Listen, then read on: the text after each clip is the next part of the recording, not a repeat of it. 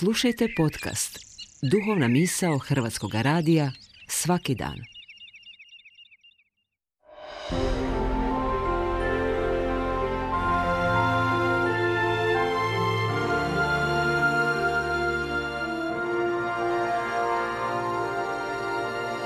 Duhovna misao. Urednica je Blaženka Jančić.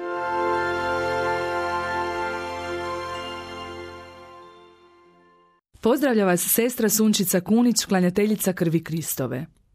Nad krovove se nadvilo jutro, mirišljavo od rastvalog kestena, orošenog kišom. Svježe i mlado. Uvijek mlado, jutra su uvijek mlada, svakog dana. Uvijek jedina koja postoje. Jedina koja broje sate. Jedina koja uzmiču za čovjekom koji stari koracima u koje su utisnute godine. I one koje su prošle, i one koje dolaze. Čovjek iznosi svako novo jutro i sebe kroz njega i sebe po njemu. Nizanjem dana događaju se godine, nove i nove. Ustuknem kad se osvrnem i vidim koliko ih je postalo tek sjećanje, a opet nisu one samo to. One su čitavo moje biće, od njih sam sazdana i pokretač su svega što jesam. Nagnalo me na ovo promišljanje upravo već spomenuto sjećanje. Na pomalo samotnom obronku okruženom zelenim poljima i razraslim stablima smjestio se velebni samostan. U njemu žive svoje dane odmora starije sestre. Volim ondje navraćati. Nemalo puta ondje sam provodila i vrijeme svojih duhovnih vježbi. U prostranoj samostanskoj kapeli često se susreću te vjerne moliteljice kojima je život uzeo ponešto snage, ali ne i vedrine i gorljivosti. Kada bih ih ondje zatekla, često sam razmišljala o godinama koje su iza njih, o godinama dosljednog predanja u zgodno i nezgodno vrijeme, o predanom i nesebičnom radu, o plemenitosti koja nastanjuje njihove oči. Često sam se pitala sa znatiželjom koje li lijepe riječi molitve one upućuju svom gospodinu, ili pak da mi je samo malo kušati dubinu tišine koja se ocrtava na naboranim licima tišine koja u buci, koja je sve prisutna, odaje svjedočanstvo Božje blizine.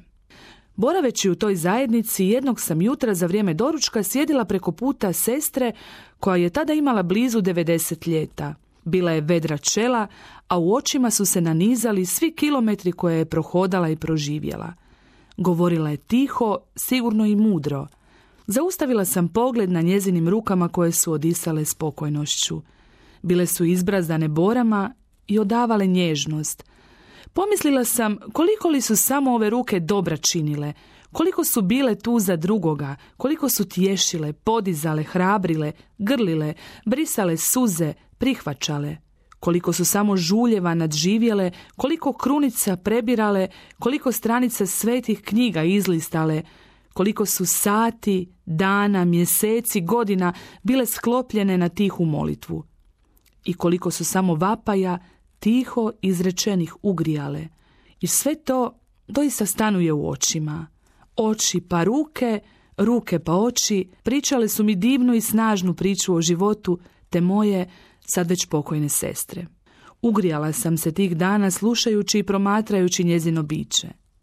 Nakon što sam promatrala njezine ruke, svrnula sam pogled i na svoje ruke, još uvijek mlade i čile, hitre, spremne, i doista, promislila sam, koliko je važno da mi kao ljudi budemo jedni drugima nadohvat ruke, da budemo spremni ne osuditi, ne odbaciti, ne mudrovati, ne stavljati sebe iznad drugih, da budemo spremni biti ljudi kojima ruke služe da drugima pružimo podršku, da im pomognemo, da im pokažemo koliko su vrijedni.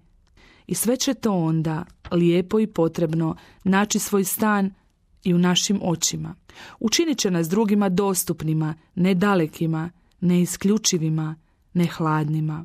Učinit će od nas kršćane po mjeri našeg gospodina, učinit će od nas ljude nade i doista.